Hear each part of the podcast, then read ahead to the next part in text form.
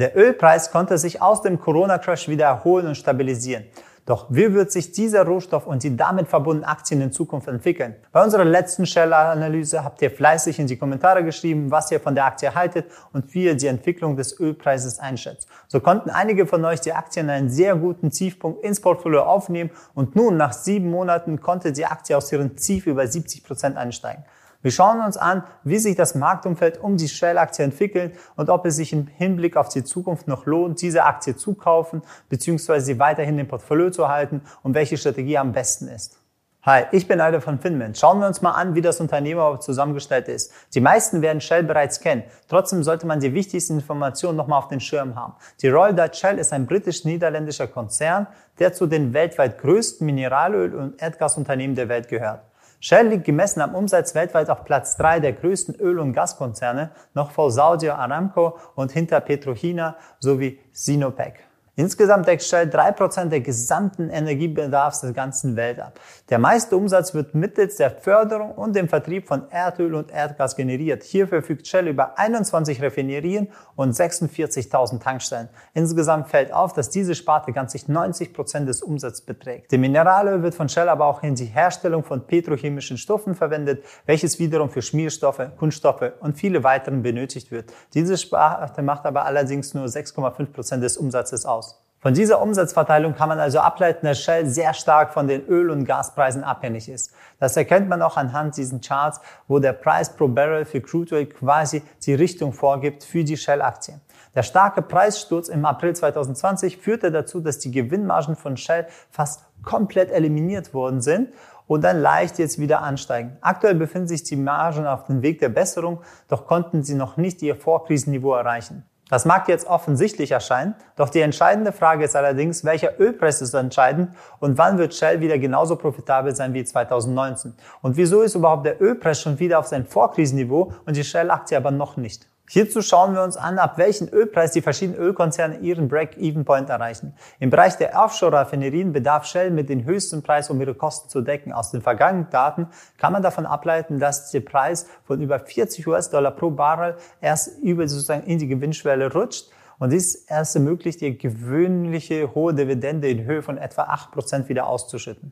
Jetzt haben wir aber schon seit einiger Zeit einen Ölpreis von über $60 pro Barrel. Wo liegt also das Problem bei Shell? Warum steigt nicht die Gewinnmarge und auch nicht die Dividende für die Anleger auf das gewohnte Niveau? Um das Ganze zu verstehen, müssen wir auch die makropolitische Umfeld mal anschauen. Und zwar geht es auch insbesondere um das Pariser Klimaabkommen. Dieses Abkommen wurde so gut wie von allen Ländern dieser Welt unterzeichnet. Nur die Länder, die hier gelb markiert wurden, sind in dem Abkommen halt nicht drin. Das 2-Grad-Ziel sieht vor, dass die Erderwärmung auf 2 Grad höher ist als vor der gesamten Industrialisierung und sozusagen, dass man massiv wieder den gesamten Erderwärmung runterdrückt. Ihr könnt an dieser Grafik auch erkennen, wie drastisch hierfür die CO2-Emissionen reduziert werden müssen. Dieses Ziel ab 2016 und 2020 konnten bereits nicht erreicht werden. Man hat da schon Pläne gemacht. Jetzt haben sie neue Maßnahmen, die ab 2025 eingeleitet werden sollen und die sollten dazu führen, dass innerhalb kürzester Zeit diese Netto-Treibhausemissionen auf null reduziert werden. Es ist natürlich ein bisschen schwer zu glauben, dass es jetzt klappt, beziehungsweise überhaupt, weil gerade ist die Tendenz eher steigend, als dass sie fällt und dass man sie so schnell auf null bekommt, ist auch sehr unwahrscheinlich. Trotzdem, um das Ganze zu beschleunigen, hat die EU CO2-Zertifikate eingeführt, bei dem pro Tonne freigesetzten CO2 eine Steuer bezahlt werden muss, beziehungsweise ein Zertifikat für die Menge dieser ganzen CO2-Tonnen, die man ausschüttet, komplett, sagen wir mal, sich decken muss. Also man muss sich freikaufen in dem Fall. Das bedeutet für die Unternehmen, die ganz viel CO2 ausschütten, sie müssen viel mehr, sagen wir mal, diese Kosten für CO2-Zertifikate haben und dementsprechend sollten sie sich dann bewegen und sich, sagen wir mal, umstrukturieren, um ein bisschen mehr umweltschonender zu sein. In 3 Jahren konnte sich dieser Preis versechsfachen und aktuell liegt er etwa bei 55 Euro pro Tonne CO2.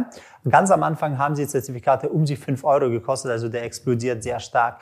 Im Fall von Shell bedeutet das aktuell, 2020 waren die Kosten für 377 Millionen im Hinblick auf den Umsatz.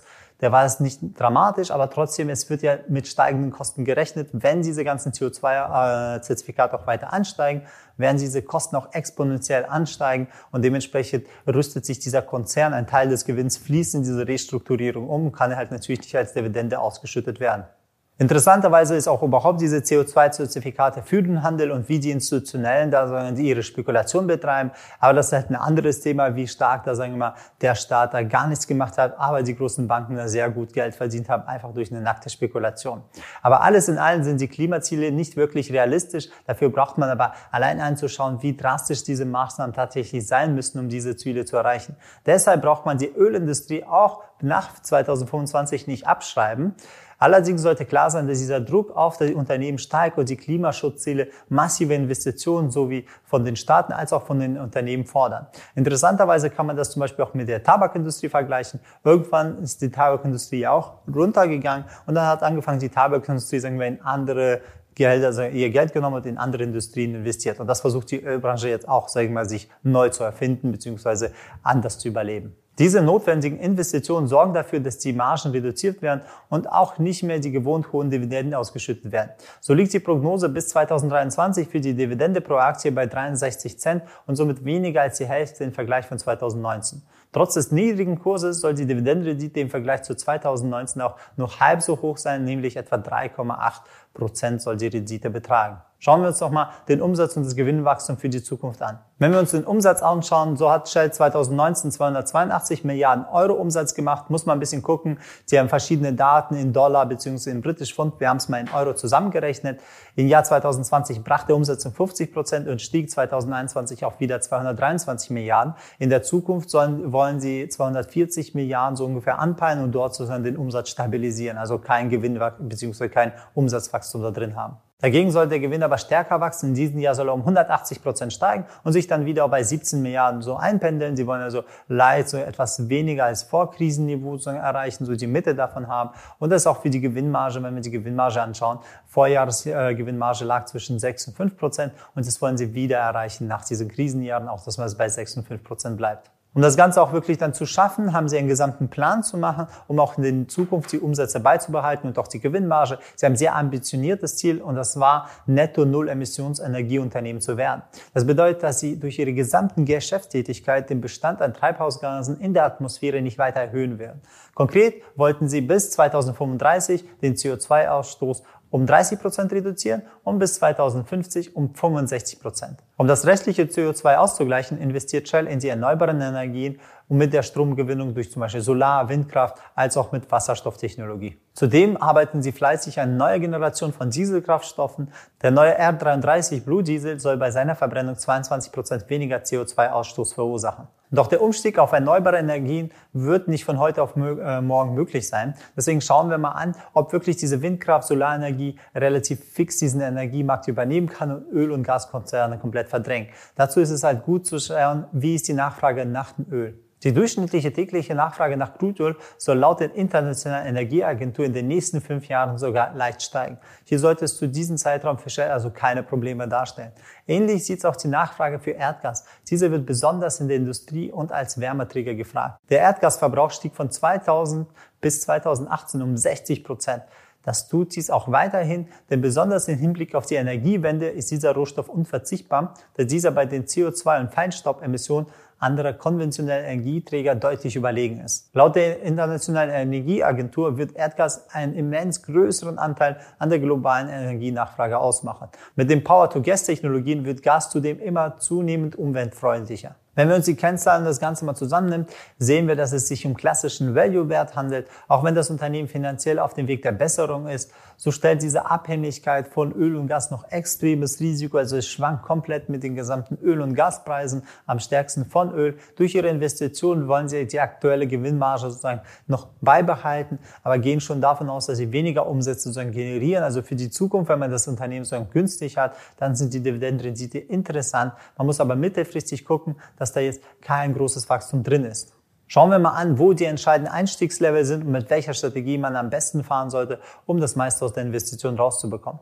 Wir sehen hier im Langfristtrend ist sozusagen dieser Wertpapier schon länger im Abwärtstrend. Ja? Der ist kurz davor, den gesamten langfristigen Abwärtstrend sozusagen zu brechen und wieder durchzustarten. Das erkennen wir auch an dem Kurzfristtrend, wo er einen sehr starken Aufwärtstrend sozusagen bildet und jetzt sozusagen wieder in die Aufholjagd, um nach oben komplett durchzuschauen. Und das Ganze, wenn er das Ganze durchbricht, dann sehen wir ein größeres Potenzial auch, um das neue Zielbereich zu erreichen. Die aktuelle Marktkapitalisierung liegt bei 127 Milliarden Euro und das KV liegt aktuell diesen umsetzenden Preis bei 0,86. Was für ein Industrieunternehmen sehr normal ist. Es ist halt nicht zu günstig und auch nicht zu teuer über der 1 und dementsprechend sehen wir es auch an der Dividendenrendite, die ist gerade ungefähr bei 3,5%, abhängig vom Preis. Und das ist das Interessante an diesem Kursniveau, wenn der große Abwärtstrend sozusagen gebrochen wird, kann man in diesen ersten Unterstützungsbereich zwischen 16 und 17 Euro dort nach Einstiegssignalen suchen. Wenn er das aber nicht hält und leicht weiter korrigiert, ist sehr interessant der zweite Bereich zwischen 14 und 15 Euro. Wenn man da einen guten Einstieg gefunden hat, sehen wir das erste Ziel bei sozusagen Level 3 zwischen 23 und 24 Euro. Dementsprechend muss man da gucken, wenn man da einsteigt, dass man diesen Durchbruch mitnimmt, weil höchstwahrscheinlich wird er dort wieder korrigieren in diesen gesamten Value-Zonen. Da sich das Unternehmen jetzt nicht als der gesamte Wirtschaftswachstumswunder erfindet, wird also der Kurs zwar moderat die nächsten Jahre, gehen wir davon aus, dass er steigt, aber jetzt sage ich mal nicht so massiv wie so normalen so Tech-Unternehmen sind. Dementsprechend muss man da ein bisschen weitere Stops reinplanen, weil es kommen immer sozusagen Gewinnmitnahmen, weil die Fantasie nicht die gigantischste ist. Deswegen einfach, wenn ihr die Einstiege nehmt, nimmt doppelten sicheren Einstieg mit einem weiteren Stopp. Sonst, was man noch machen kann, sind Optionen. Da sind die Preise günstig in diesem Sinne, wenn man Optionen bzw. Optionskombinationen nimmt. Bei Optionskombinationen müsst ihr gucken, ob die oberen Levels nicht ein bisschen zu teuer sind. Dann bringt es halt nichts, überhaupt eine Optionskombination zu machen. Da begrenzt man eher seine Gewinne. Da sollte man lieber vielleicht direkt die Option nehmen, wenn der Preis irgendwann günstig ist. Aber Achtung, immer wenn ein Signal ist. Also nicht einfach blind die Option kaufen, sondern davon ausgehen, dass man das Ganze auch über langfristig mitnimmt. Und sonst ist es halt ein klassischer Wert auch für Einkommensstrategien mit Option, da die Dividende wird gezahlt, der korrigiert auch gut, der schaut sogar nicht ganz nach oben, so dass man viel verpasst und durch die guten Korrekturen kann man immer gute Optionspreise halt mitnehmen, wenn sie, sagen wir, wenn die Tage mal halt negativ sind, steigt auch leicht die Volatilität an. Teilt uns auch mit, wart ihr in diese Shell-Aktie die letzten 7 Monate dabei? Wie habt ihr das Ganze entwickelt? Habt ihr euch sozusagen die Ölunternehmen komplett investiert oder habt ihr euch konzentriert auf BP oder Shell oder größere Unternehmen? Wie seht ihr die Zukunft von Öl- und Gaskonzernen? Und abonniert den Kanal, damit ihr weitere interessante Inhalte zur Aktienbörse und Geldanlagen erhalten. Ich wünsche dir alles Gute, Aldo von Finment.